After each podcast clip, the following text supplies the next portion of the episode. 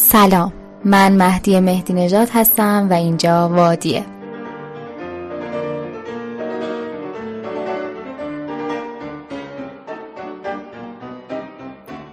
در وادی قرار ما کنار همدیگه کتاب بخونیم، یا بهتر بگم قرار من کتاب بخونم و شما کتاب بشنوید.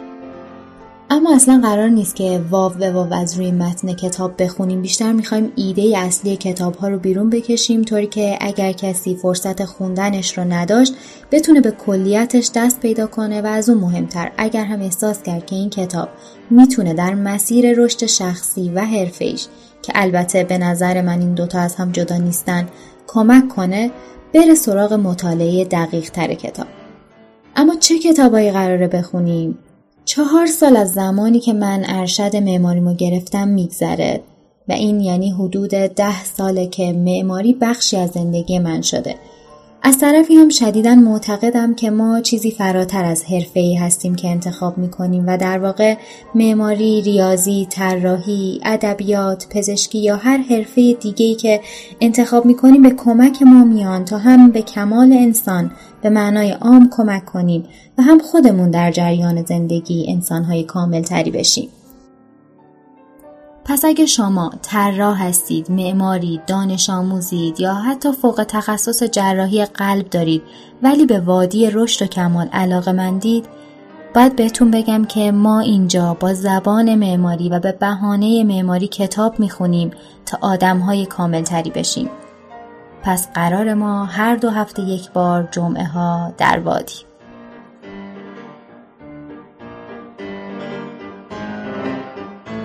برای قسمت اول از فصل اول این پادکست سراغ کتابی رفتیم که خیلی خوب میتونه نماینده رویکرد ما در وادی باشه.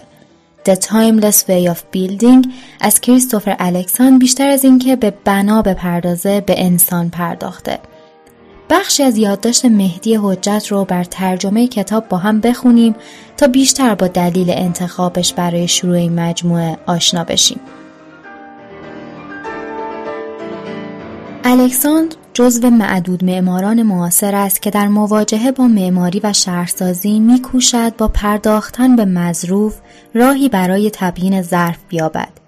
این نوع نگاه خصوصاً برای ما در وضع فعلی اهمیتی ویژه دارد، زیرا به نظر می‌رسد بحران کرونی معماری بیش از آن که معلول ناآگاهی و تسلط نداشتن معماران بر تنظیم کالبدی مکان باشد، معلول بی‌توجهی به عامل اصلی است که هر اثر معماری موجودیتش را مدیون آن است.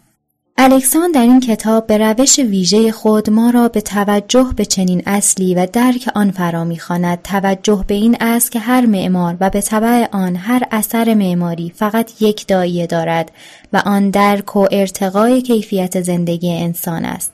هر تصمیمی از انتخاب اندازه‌ها، رنگ‌ها، حضور نور و سایه، نسبت بین مکان‌ها، صورت ظاهری ساختمان و حتی مفهومی که اثر منتقل می‌کند، همه وقتی موضوعیت می‌یابند که هدف خود را بهره‌مندی بیشتر مخاطب قرار داده باشند. اما الکساندر کیه؟ معمولا اینجوریه که وقتی بخوام یه آدمی رو بشناسیم اسمش رو گوگل میکنیم و یه شرح حالی ازش توی ویکی‌پدیا میخونیم. اما الکساندر یه فرقی با بقیه داره و اونم این که اساساً تکنولوژی پشت ویکی‌پدیا از کارای این آدم گرفته شده. جالبه، کریستوفر الکساندر معمار معاصر و استاد معماری دانشگاه‌های کالیفرنیا و برکلیه، اما به عنوان پدر جنبش پترلنگویج یا زبان الگو توی علوم کامپیوتری هم میشناسنش.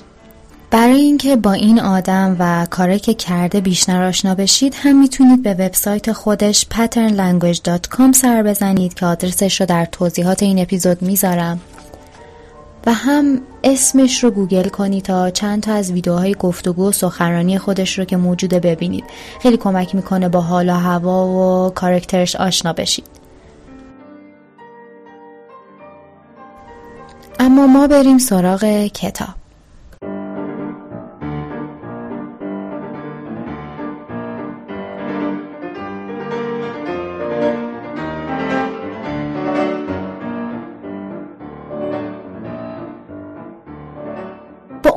کتاب شروع کنیم. The Timeless Way of Building دقیق که بشیم در عنوانش میفهمیم که نویسنده تایملس رو به عنوان صفتی برای وی آورده و همین اول کار تکلیفمون با کتاب روشن میشه که قرار نیست اینجا از بنای جاودانه حرف بزنیم، چه بسا که در انتهای فصل 8 که بهش خواهیم رسید الکساندر اصلا میرایی رو یکی از خصلت‌های بنا میدونه.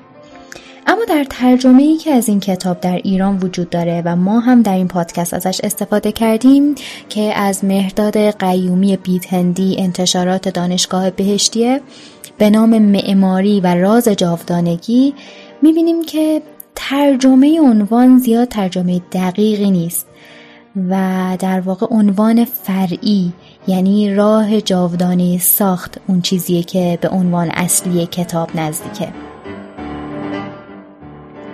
در سفری که به عنوان خواننده این کتاب خواهیم داشت، الکساندر ما رو با راهی آشنا میکنه که به واسطه اون بنای زنده خلق خواهیم کرد و اون وقت عجیب هم نیست اگه میرایی رو بخشی از سرنوشت این موجود زنده بدونیم.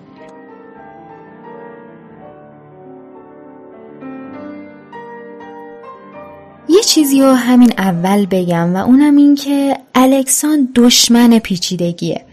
اصلا یه کوتیشن داره که میگه پیچیدگی از مهمترین مشکلات طراحیه. بنابراین کتابی هم که از این آدم میشه انتظار داشت در واقع مانیفست ساده سازیه، نه ساده سازی بنا، نه ساده سازی مسیر طراحی بنا. خیلی جالبه نه؟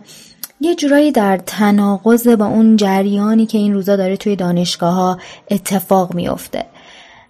میگن کانت اواخر عمرش از ترس اینکه زمانش محدوده و ممکنه فرصت اینکه اندیشه‌اش رو روی کاغذ بیاره از دست بده، شروع میکنه به سری نوشتن و البته خب بی‌دقت نوشتن و همین قضیه باعث میشه که فهم نوشته‌هاش سخت بشه و در واقع پیچیده به نظر برسه.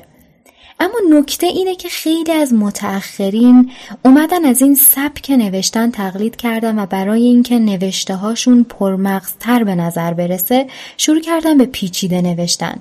اتفاقی که در معماری هم در وادی تئوری و هم در عمل این روزها شاهدشیم. یعنی اونقدر فرایند طراحی سخت و پیچیده به ما نشون داده شده که اساساً خیلی وقتا از اینکه بریم سراغش میترسیم و خودمون رو در برابرش ناتوان میبینیم. اما الکساندر کتابش رو با یه ادعای شیرین شروع میکنه و میگه راهی جاودانه برای ساختن هست. در واقع there is a way. و ادامه میده که به جز این هیچ راه دیگری نیست که بتوان شهری زنده ساخت. یعنی نه تنها there is a way بلکه it's the only way، تنها راهه.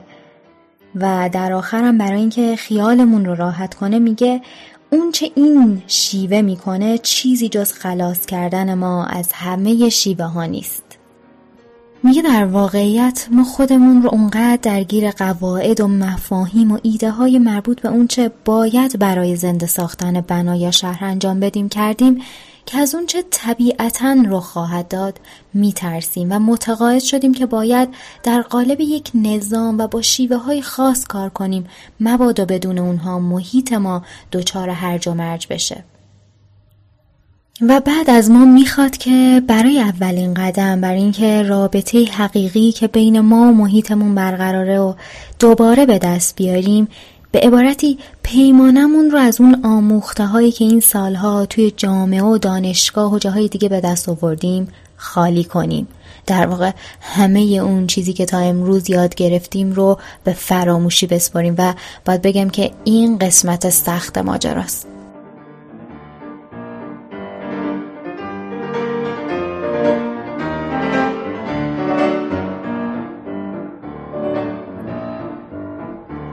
خب حالا که قید همه روشایی که تا حالا یاد گرفتیم و زدیم، بریم سراغ روشی که الکساندر میخواد بهمون برای ساختن بنا یاد بده. البته الکساندر اعتقاد داره که این روش اصلا روش جدیدی نیست و از زمانی که طبیعت وجود داشته این روش هم وجود داشته، فقط به دلایلی که حالا جلوتر میگه ما فراموشش کردیم. برای اینکه با این راه و روش، یعنی راه و روش جاودانه ساخت آشنا بشیم، لازمه چند تا کیورد را همین اول کار بشناسیم. اولیش چیه؟ کیفیت بینا. تو این کتاب با این کیورد خیلی کار داریم. یه لحظه چشاتون رو ببندید. یه عصر بهاری رو تصور کنید. پنجره بازه، چند تا بالش و متکا کنارتونه، فنجون چای و قهوه‌تون دستتونه و یه نور خیلی ملایم چراغ مطالعه و یه کتاب که زیر دستتون بازه. حالی که تو این لحظه دارید رو قطعا نمیتونید به هیچ کسی بگید که دقیقاً چه حالیه. میتونید بگید که یه حال خاص و خوبه، میتونید بگید که خیلی این حالو دوست دارید، ولی واقعاً نمیتونید بگید که دقیقاً چه حالیه. این همون کیفیت بینامه.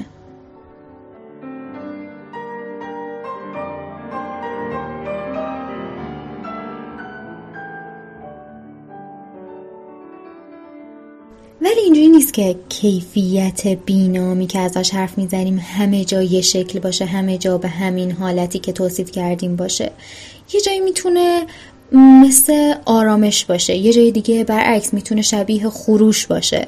توی یه خونه میتونه شبیه تاریکی باشه، یه جای دیگه کاملا پر نور باشه. توی یه جامعه مثل ایتالیا این کیفیت بینا میتونه زندگی خانوادگی، دور همی خانوادگی با رقص و نوشیدنی باشه و یه جای دیگه مثل آمریکا اصلا نبود زندگی خانوادگی اون کیفیت بینام باشه. این کیفیتی که نمیتونیم اسمی روش بذاریم شکلش از مکانش میگیره، مکانی که توش به وقوع میپیونده، در واقع با طبیعت اون مکان سازگاره. یه جور رهایی از تضادهای درونی، اون چیزیه که هست نه اون چیزی که باید باشه. این خیلی نکته مهمیه. ولی خب به بهانه این که این کیفیت بینامه و اسمی نداره نمیتونیم همینجوری رهاش کنیم. در واقع این قسمت خیلی مهم از ماجرای کشف این راه جاودان است. پس الکساندر سعی میکنه با یه سری صفات نزدیک کنه ما رو به اون چیزی که تو ذهنش از این کیفیت بینام داره. اولین صفتی که به کار میبره و بلاش خیلی هم مهمه زنده است. الکساندر میگه که زنده اینجا دقت کنید با جاندار فرق داره. براش آتیش رو مثال میزنه و میگه که ممکنه یه آتیش از نظر ما زنده باشه و دقیقاً یه آتیش دیگه فاقد این کیفیت باشه. و دقیقاً همینجاست که میفهمیم چرا اسم این کیفیت کیفیت بینامه. یا مثلا صفت دیگه‌ای که سعی میکنه به واسطه‌اش ما رو با اون کیفیت بینام نزدیک و آشنا کنه واژه منسجمه. میگه فرض کنید یه رود آب، کنارش یه سری درختن که با هر وزش باد این درخت‌ها با همدیگه خم میشن و دوباره برمیگردن سر جاشون. در واقع همه این مجموعه منسجم اون کیفیت بینامو با خودش داره. صفت بعدی صفت راحته، همون توصیف عصر بهاری و لم دادنه.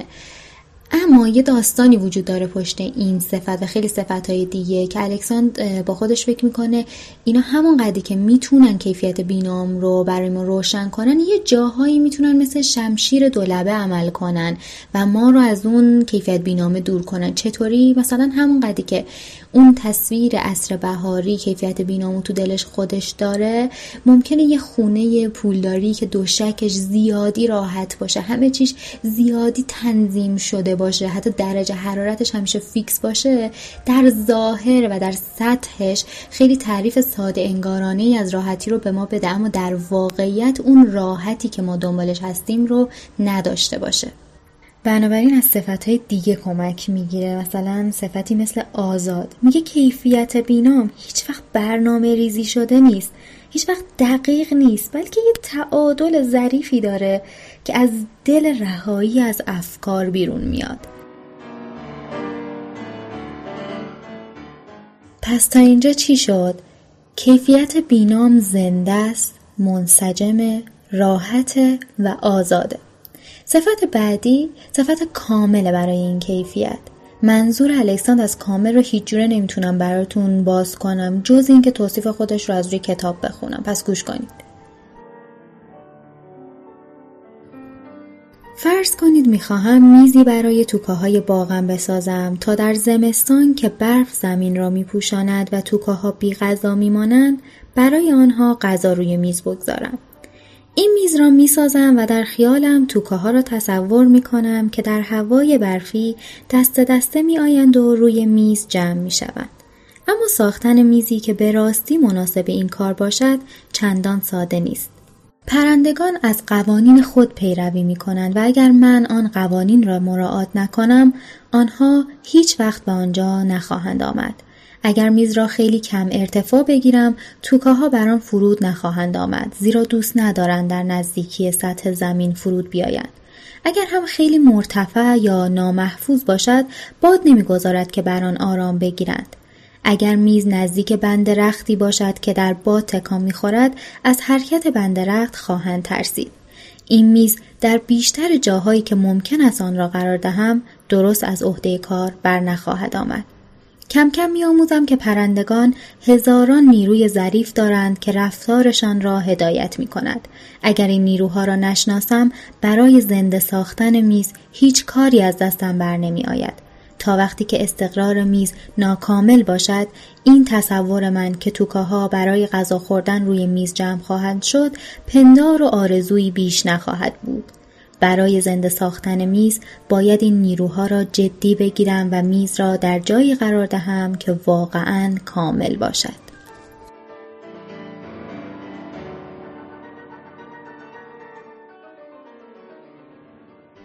توصیفش رو از صفت کامل دیدید و تاکیدش رو بر زنده بودن میز. صفت بعدی که الکساندر میره سراغش غیر نفسانیه. میگه مکانی که غیر زنده و غیر واقعی باشه تقریبا همیشه یه مغز متفکری در پس اون هست. میگه آنچنان از اراده سازندش پر شده که دیگه جایی برای اقتضاعات طبع خودش باقی نمیمونه. و باز دوباره تاکید الکساندر رو در کنار غیر نفسانی بودن روی غیر زنده بودن هم میبینیم. و آخرم میرسیم به صفت جاودانه. میگه یک بار در روستایی در ژاپن حوضی دیدم که شاید جاودانه باشد. اصلا این جمله به نظر من خودش یه هایکوی ژاپنیه و توصیف الکساندر از حوض رو که بخونیم میبینیم که حوزه درست مثل یه هایکو ساده و معمولیه و دقیقاً راز جاودانگیش در همین معمولی بودنشه. شما فرض کنید ازتون بخوان یه حوض طراحی کنید و قطعاً آخرین چیزی که بهش فکر میکنید یه حوض معمولیه. اصلا این روزا همه ما، خود من، از معمولی بودن میترسیم و به نظرم الکساندر اومده که به ما یادآوری کنه معمولی اصلا بد نیست. دور نشیم از کتاب. خلاصه دیدیم که الکساندر چطور سعی کرد با یه سری صفات اون کیفیت بینامی که تو ذهنش بود رو به ما نشون بده و ما رو بهش نزدیک کنه و چقدر وقتی که داشت از هر صفتی صحبت میکرد روی زنده بودن هم تاکید میکرد و خب میدونیم که ما بیشتر زنده بودن رو برای انسان به کار میبریم تا بنا و با همین حقه ساده در واقع الکساندر ما رو در طول کتاب از بنا دور میکنه و به انسان نزدیک میکنه، انسانی که هم سازنده بناست و هم کاربر بناست. و جالبه بگم که حالا کتاب رو که بگیرید میبینید که هر فصل از کتاب با یه سری عکس شروع میشه و به اینجا که میرسه، یعنی به فصل 3، به جای عکس بنا ما عکس انسان‌ها رو میبینیم، انسان‌هایی که حالا با توصیف الکساندر زنده به نظر میرسن.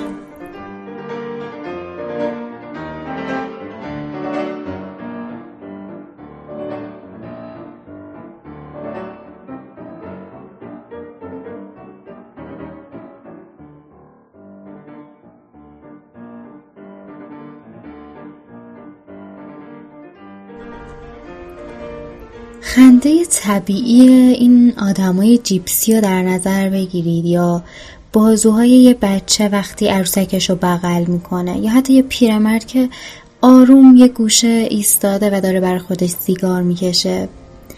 حتما آدمایی رو دیدید که خیلی خودشونن، خندهشون، راه رفتنشون، رقصیدنشون.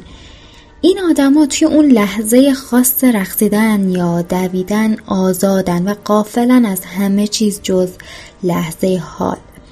این کیفیتی که آدما تو اون لحظه تجربه میکنن چیزی نیست جز زنده بودن. برای اینکه بیشتر با این حس و حال آشنا بشیم، فیلم ایکیرو از کوروساوا رو مثال میزنه که داستانش داستان پیرمردیه که 30 سال پشت پیشخون نشسته بوده و همه چیز رو کنترل میکرده تا اینکه بهش میگن که تو 6 ماه دیگه از سرطان معده خواهی مرد. توی اون 6 ماه این آدم سعی میکنه که زندگی کنه، لذت میبره و دیگه از چیزی نمیترسه چون چیزی برای از دست دادن نداشته و دقیقا توی همون مدت کارایی رو میکنه که تمام عمرش دوست داشته انجامشون بده. یه پارک میسازه و نکته جالب اینه که در آخر فیلم روی صندلی تاب همون پارک در حالی که داشته آواز میخونده از دنیا میره. فکر کنم همه ما میدونیم که احساسی که این آدم توی اون 6 ماه آخر زندگیش تجربه کرده از چه جنسیه. کم و بیش هممون روزای این مدلی داشتیم و نه تنها میتونیم این احساس رو توی خودمون و توی آدمای دیگه تشخیص بدیم که حتی میتونیم شهرها، بناها، خیابونا، حتی نیمکت‌ها یا اتاقایی که این کیفیت رو دارن تشخیص بدیم. به قول الکسان فقط با این پرسش که آیا آنها همان حالتی را دارند که ما در هنگام آزادی داریم؟ کافیست که از خود بپرسیم کدام جاها، کدام شهرها، کدام بناها، کدام اتاقها موجب شده از چنین احساسی داشته باشیم؟ کدام یک از آنها آن بوی هیجانی ناگهانی را در خود دارد؟ کدام یک با ما نجوا می کند و می گذارد لحظاتی را به یاد آوریم که خودمان بوده ایم و نسبت میان این دو، میان این کیفیت در زندگی ما و همین کیفیت در اطراف ما فقط در حد شباهت یا همانندی نیست. حقیقت این است که هر یک از آن دو دیگری را به وجود می آورد. مکان‌هایی که چنین کیفیتی دارند این کیفیت را در ما به جنبش فرا می‌خوانند و وقتی که این کیفیت در ما پدید آمد دوست داریم کاری کنیم که این کیفیت در شهرها و بناهایی هم که در ساختنشان دخالت داریم زنده شود. در واقع میگه این کیفیتی کیفیت رفت و برگشتیه. اگه بنای حالش خوب باشه حال ما به عنوان کاربر اون بنا هم خوب خواهد بود. در واقع اگه امروز وضعیت معماری ما اینه که میبینیم شاید دلیلش دقیقاً اینه که خودمون از اون کیفیت، یعنی از اون کیفیت بینام که الکسان بهش تاکید داره، خالی شدیم و معماری ما، بناهای ما، اقتصاد ما درست نمیشه مگه اینکه خودمون دوباره اون کیفیت رو توی وجودمون زنده و احیا کنیم.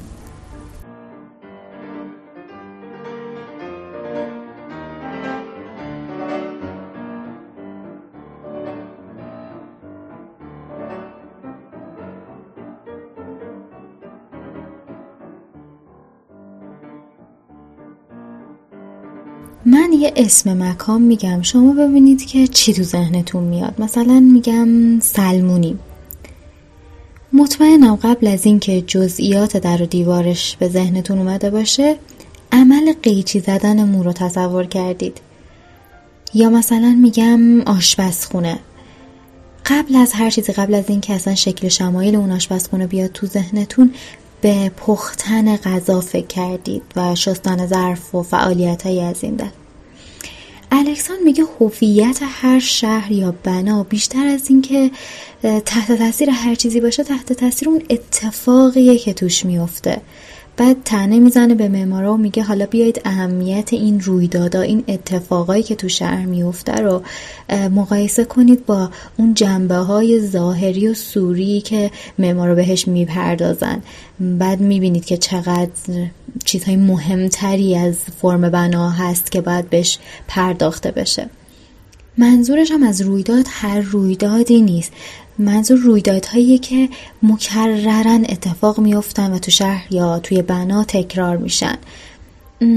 هر شهری، محله یا بنایی طبق فرهنگش خب یه سری از این الگوهای رویداد داره، الگوی رویدادهایی که مدام تکرار میشن، ولی این فقط مربوط به شهر و بنا نیست.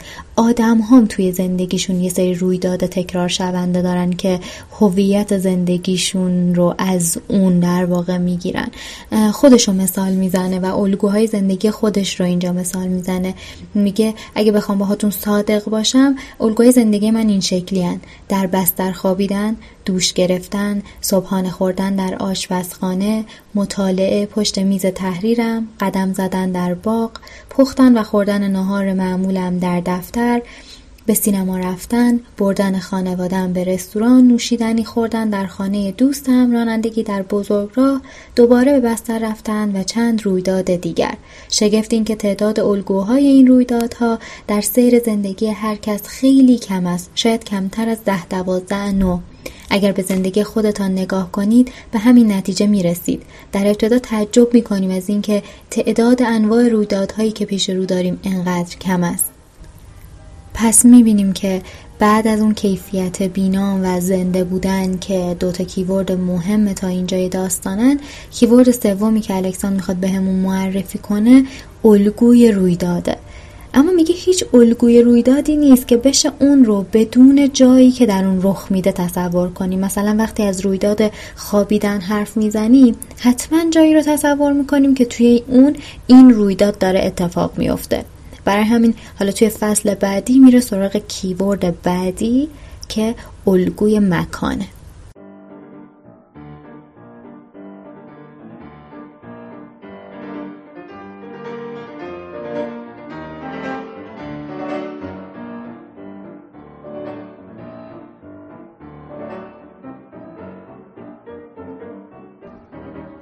بیایید فرض کنیم توی یه ایوون نشستیم، پشت سرمونم یه فضای تقریبا بسته، مثل فضای خونه یا حالا یه چای خونه است. دور و برمونم خلوته و داریم از بالا به شلوغی شهر و گذر عالم نگاه میکنیم. اسم این رویداد و اتفاقی که داره میفته رو بذاریم رویداد تماشای عالم درگذار. برای اینکه این رویداد اتفاق بیفته باید اولا سطح ایوون بالاتر از سطح خیابون باشه.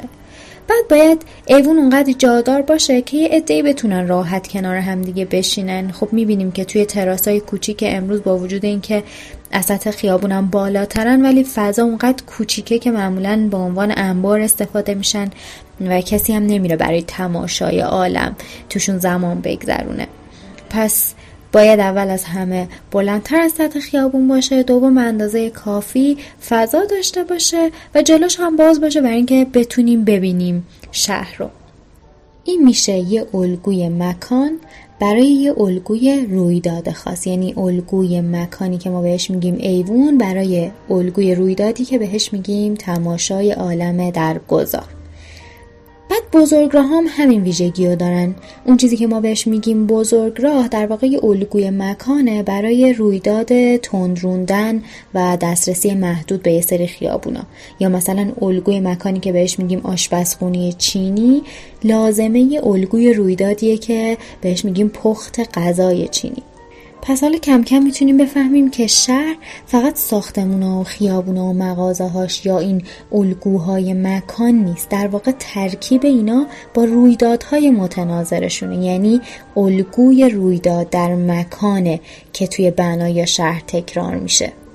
کما این که میبینیم همین امروز در زمان ضبط این پادکست، یعنی روزای کرونا و قرنطینه، با وجود اینکه ساختمونا و خیابونا تغییری نکردن اما شکل شهر به واسطه تغییر الگوهای رویداد تغییر کرده. یادتونه یکم عقب‌تر گفتیم که بنا هویتش رو از الگوهایی میگیره که توش تکرار میشن و خب از زمان کرونا و با رایج شدن پدیده دورکاری حالا داره هویت خونه هم تغییر میکنه، یعنی به واسطه تغییر رویدادها داره الگوی مکان هم تغییر میکنه. حالا بیایم با هم دیگه چند تا از الگوهایی که توی لندن وجود داره رو مرور کنیم. مثلا ردیف خونه‌های ویلاییش، ایستگاه راهنش، میدونای خاصش، حرکت خودروش از سمت چپ، شکل و ارتفاع محل آگهی‌های تبلیغاتیش روی پل، یا سنگفرش خیابونا، شکل خاص شیرای آبش، همه اینا چیزایی هستند که ما لندن رو باهاش میشناسیم و دقیقا همه اینان که به ظاهر معمولی هن اما لندن رو لندن کردن. پس همین الکساندر میگه لندن نوعی زندگی کردنه. یه نکته جالبی که موقع خوندن این بخش از کتاب به ذهنم رسید این بودش که وقتی که سفر میریم معمولا چند روز اول مشغول کشف همین الگوهاییم. بعد از چند روز اگرچه کل اون شهر یا کشور ممکنه ندیده باشیم، ولی میتونیم از روی الگوهاش بقیه شهر رو یا کشور هم تصور کنیم. بر همین هم هست بعد چند روز میتونیم مثلا ادعا کنیم که پاریس اینجوریه یا لندن این مدلیه یا استانبول این شکلیه. دقیقاً داریم از روی الگوهاشه که حرف میزنیم. خب حالا که فهمیدیم بناها و شهرها رو الگوهاشون ساختن، میتونیم بفهمیم که وقتی یه شهری یا بنایی زنده است و اون یکی نیست، احتمالا به خاطر همین الگوهاشه. مثلا الگوهای یه شهر ممکنه به آدماش کمک کنه که زنده باشن، اما یه شهر دیگه کاملا برعکس. چطور؟ الکساندر یه مثال آشنا میزنه، شهرهایی رو مثال میزنه که به لحاظ کالبدی فضای کار و خانواده تو اونها یکیه. یعنی چی؟ یعنی اینکه کارگاه با خونه با همدیگه قاطی شده. بعد توی این شرایط بچه‌ها دور محل‌هایی که کار توی اونها جریان داره میتونن حرکت کنن. اعضای خانواده میتونن توی کارها با همدیگه کمک کنن، میتونن با همدیگه یا با کسایی که اونجا کار میکنن نهار بخورن. و اینکه خانواده و کار هر دوتاشون اجزای جریانی واحد باشن باعث میشه که حتی بچه‌ها هم توی رشدشون یه شرایط متفاوتی رو تجربه کنن، چون میتونن ببینن که کارا چطوری انجام میشه، میتونن یاد بگیرن که توی دنیای بزرگتر چه وظایفی هست و چیزایی از این دست. از طرفی مردم میتونن همزمان با کارشون به بچه‌ها اهمیت بدن، با اونها بازی کنن بدون اینکه مجبور بشن واقعا این دوتا رو تو ذهنشون از همدیگه تفکیک کنن. مردا و زنا میتونن کنار همدیگه کار کنن و به یک اندازه به خانواده‌شون اهمیت بدن و توجه کنن. در واقع میتونن عشق و کار رو یکجا بفهمن و احساس کنن. در مقابل فضاهایی رو تصور کنید که به لحاظ کالبدی کار و خانواده از همدیگه جدان، مثل همین تهران کرج خودمون. مرد میخواد هم از طریق کارش امرار معاش کنه، هم به خانواده‌اش توجه کنه. اما واقعا این جدا بودن فضای کالبدی کار خانواده این امکان رو ازش میگیره. درست وقتی که خسته از کار میرسه خونه، اعضای خانواده‌اش اون رو تحت شدیدترین فشارهای عصبی قرار میدن. در واقع زن و بچه‌اش اون رو بیشتر با مرخصی‌ها و تعطیلی‌ها میشناسن، نه با جوهر زندگی روزانش. پس به واسطه همین تفاوت توی الگوها میتونیم ببینیم که یه شهر میتونه کاملا زنده باشه و اون یکی در مقایسه مرده به نظر برسه. یا مثلا یه مثال دیگه که از فضای مرده در برابر فضای زنده میزنه، حیات مرده در برابر حیات زنده است. خب خیلی واضحه که همه ما دوست داریم بریم توی فضای باز، آسمون رو ببینیم، آفتاب رو ببینیم، از هوا لذت ببریم. اما حقیقت اینه که نیروهای دیگه‌ای هم هستن که توی این قضیه دخیلن. یکی از اونها که بهشون اشاره میکنه اینه که انسان فرزند عادته.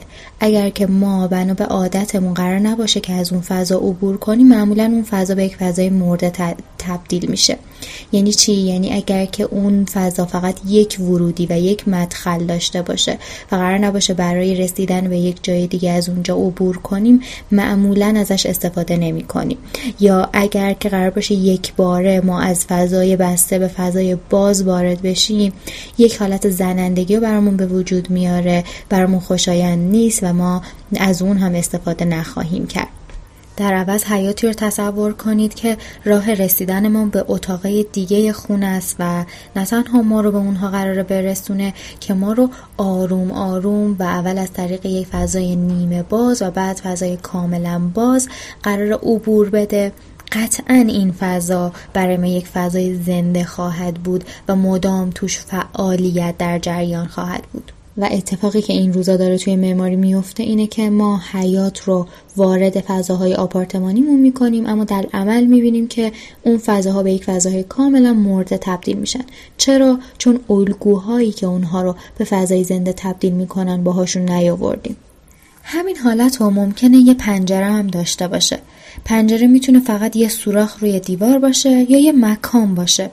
چطوری میتونه یه مکان باشه؟ مثلا یه سکو کنارش برای نشستن داشته باشه یا تا زمین بیاد که دیده به بیرون داشته باشه. اون وقت آدما دلشون بخواد صندلیشون رو بکشن نزدیکش، بشینن دور هم و واقعا زندگی کنن اون لحظه رو. پس الگوها مهمن. از این جهت مهمن که فضایی که به واسطه‌شون خلق میکنیم در نهایت میتونه زنده یا مرده باشه. حالا اینجا یه الگوی ساده مثل پنجره رو مثال زدیم، ولی میدونیم که فضا از 10 الگوی دیگه درست شده و شما فرض کنید از 40 یا 50 تا الگویی که یه بنا رو میسازه اکثرشون الگوهای مرده باشن، مثل همون سوراخ روی دیوار به جای پنجره. خب منطقیه که در نهایت این خونه، این اتاق، این شهر زنده نمیشه. وقتی از الگوهای مرده، سوراخ‌های روی دیوار، خونه‌هایی که زنده نیستن حرف میزنه، من واقعا یاد خونه‌های آپارتمانی این روزا میافتم. ولی واقعا شهر یا خونه‌ای که زنده است چجوریه؟ الکساندر میگه این شهر یا خونه جزوی از طبیعت میشه، اصلا خود طبیعت میشه. هیچ وقت توی طبیعت 2 تا چیزو دیدید که کاملا شبیه هم باشن؟ هرگز 2 چیز کاملا مشابه توی طبیعت وجود نداره و همین تفاوت‌های جزئی باعث میشه بقیه الگوهای اون چیزم تحت تاثیرش متفاوت بشن. اینجا رو گوش کنید. طبیعت هیچگاه مدولار نیست. طبیعت پر است از واحدهای مشابه، امواج، قطرات باران، برگ‌های علف. اما هرچند که همه آحاد هر نوع در ساختار کلی مشابه همند، هیچ دوتای آنها در جزئیات همانند نیستند. جنبه‌های کلان پیوسته و پیوسته تکرار می‌شوند، اما جزئیات همین جنبه‌های کلان مشابه حتی یک بار هم تکرار نمی‌شوند. از یک سو همه درختان بلوط در هیئت کلی و پوست چروکیده و شکل برگ‌ها و نسبت شاخه‌های اصلی به شاخه‌های فرعی و نسبت شاخه‌های فرعی به ترکه‌ها مانند همند، از سوی دیگر هیچ دو درخت بلوطی کاملاً یکسان نیستند. توی این بخشی که از کتاب خوندیم 2 نکته مهم بود. اولیش تکرار الگوهاست، دومی بی‌تایی جزئیاته. همین اتفاقی که توی طبیعت داره میفته، اگه توی یک بنا هم بیفته کاملا مثل طبیعت به یه موجود زنده تبدیل میشه، یه موجود زنده با کالبدی سیال و راحت. چون الگو هر جایی که روی میده وضع پیرامونش یه خورده با اون یکی متفاوت، قطعاً به قول الکساندر ستونهای رواق با هم اندکی تفاوت پیدا میکنن، تخته‌های نمای خانه با هم کمی تفاوت دارند، پنجره‌ها قدری تنوع می‌یابند، خانه تنوع می‌یابد، جای درختان فرق می‌کند و نیمکت‌ها همگی در عین تکرار دارای تنوع می‌شوند. حتی جالبه بهتون بگم الکساندر به بنایی که همه زوایاش دقیقاً قائمه باشن، پنجرهاش همه هم اندازه باشن، ستوناش دقیقاً عمودی و همه کفا کاملاً افقی باشن مخالفه. میگه تنها در صورتی میتونه به این کمال کاذب خودش برسه که محیطش رو یکسره نادیده گرفته باشه. حتی با اون تصور که باید بنا رو طوری بسازیم که هرگز از بین نره هم مشکل داره و میگه برای رسیدن به اون کیفیت بینامه باید بنا رو از مساله‌ای بسازیم که فرسوده و کهنه میشن، چون اینم خصلت طبیعته. این خیلی منو یاد فلسفه ژاپنی وابیسابی میندازه و حتی هنر بندزنیشون که بهش میگن کینسوگی. توصیه میکنم حتما برید در مورد این دوتا بخونید. ولی یادتونه اول اپیزود گفتم قرار نیست تو این کتاب از بنای جاودانه به معنای بنایی که هرگز خراب نمیشه حرف بزنیم؟ حالا که با ساختار فکری الکساندر آشنا شدید میتونید بفهمید چرا.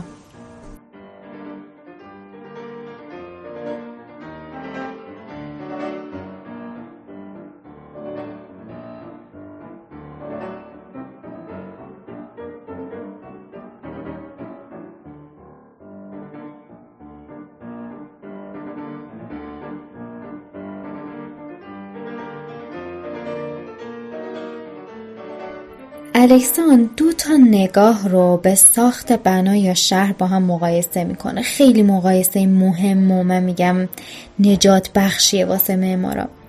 یه نگاه آفرینشی به بنا یا شهره. یعنی چی؟ یعنی کل این بنا یا شهر مثل یه اثر هنری، یه موجود جامع و کامله که خالقش طی حالا یه سری فرایندهای شهودی و رازآلودی که نمیشم خیلی بررسیشون کرد و فهمید چیه، اونو خلق میکنه و تمام.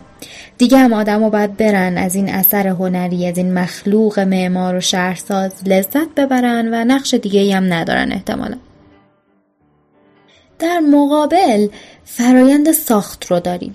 یعنی یه فرایند تدریجی از طراحی تا ساخت که خیلی هم فرایند عینیه و خبری هم از جریان‌های ناشناخته توش نیست، بلکه خیلی ساده از تکرار همین الگوهایی که الکساندر ازشون حرف میزنه به وجود میاد و فقط کافیه هر کسی اراده کنه با حوصله این مراحل رو که از گذشتگان بهمون رسیده مرحله به مرحله بره جلو و اثر درست مثل یه موجود زنده حتی بعد از اون هم به رشد و حیات طبیعی خودش ادامه میده. اتفاقا همین امروز مصاحبه یکی از معمارای شناخته شده‌مون رو گوش می‌کردم که شدیداً تاکید داشت هر اثری موجودیتش رو از خالقش می‌گیره و اگه اون خالق نباشه اثر هیچ نیست. اینجا می‌بینیم که الکساندر چطور این بار سنگین و این توقع فلج کننده رو که معمار همه چیزه در طراحی اثر از روی دوش ما برمی‌داره. هر چقدر اون فرایند آفرینش پیچیده است و توضیح دادن و انتقال دادنش به دیگران سخته، الکساندر در عوض توی این کتاب دنبال یه راه ساده برای ساختن در مقابل آفرینش. اونقدر ساده که نه تنها معمارها که همه افراد جامعه با استفاده از اون راه بتونن بنا و شهرشون رو بسازن. و بالاخره توی فصل 10 کتاب الکساندر میخواد بهمون بگه که این راه ساده چیه و چطور ممکن میشه.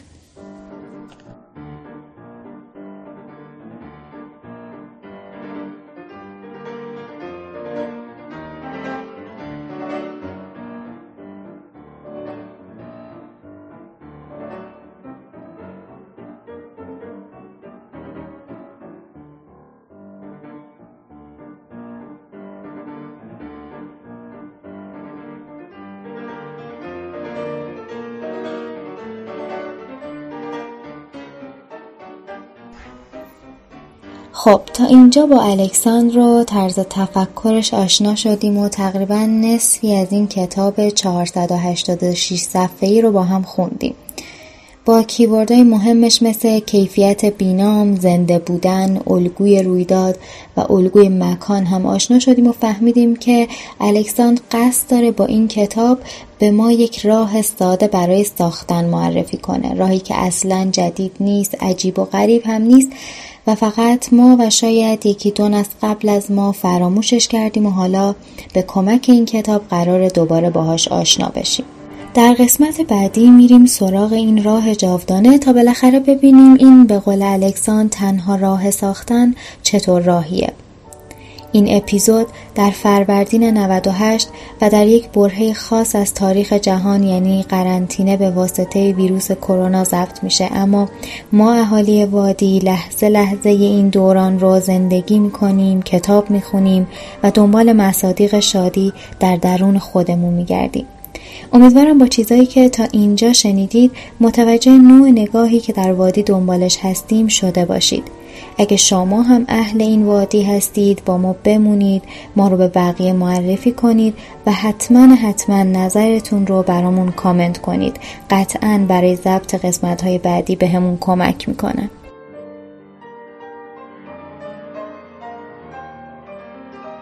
این اپیزود با حمایت گروه آموزشی IELTS کپسول ضبط شده. IELTS کپسول یک خودآموز زبان انگلیسیه که با یک برنامه منظم ظرف مدت 5 ماه شما را از سطح مبتدی به پیشرفته یعنی IELTS 7 میرسونه. برای اینکه باهاشون آشنا بشید به سایت ieltscapsule.com سر بزنید یا همین الان به فارسی و انگلیسی کپسول IELTS یا خودآموز IELTS رو گوگل کنید.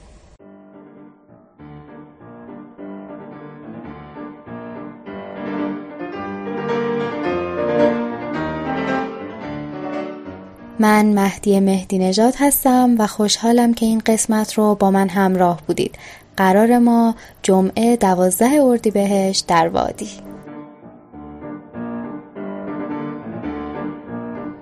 وادی اولین پادکست فارسی زبان معماری.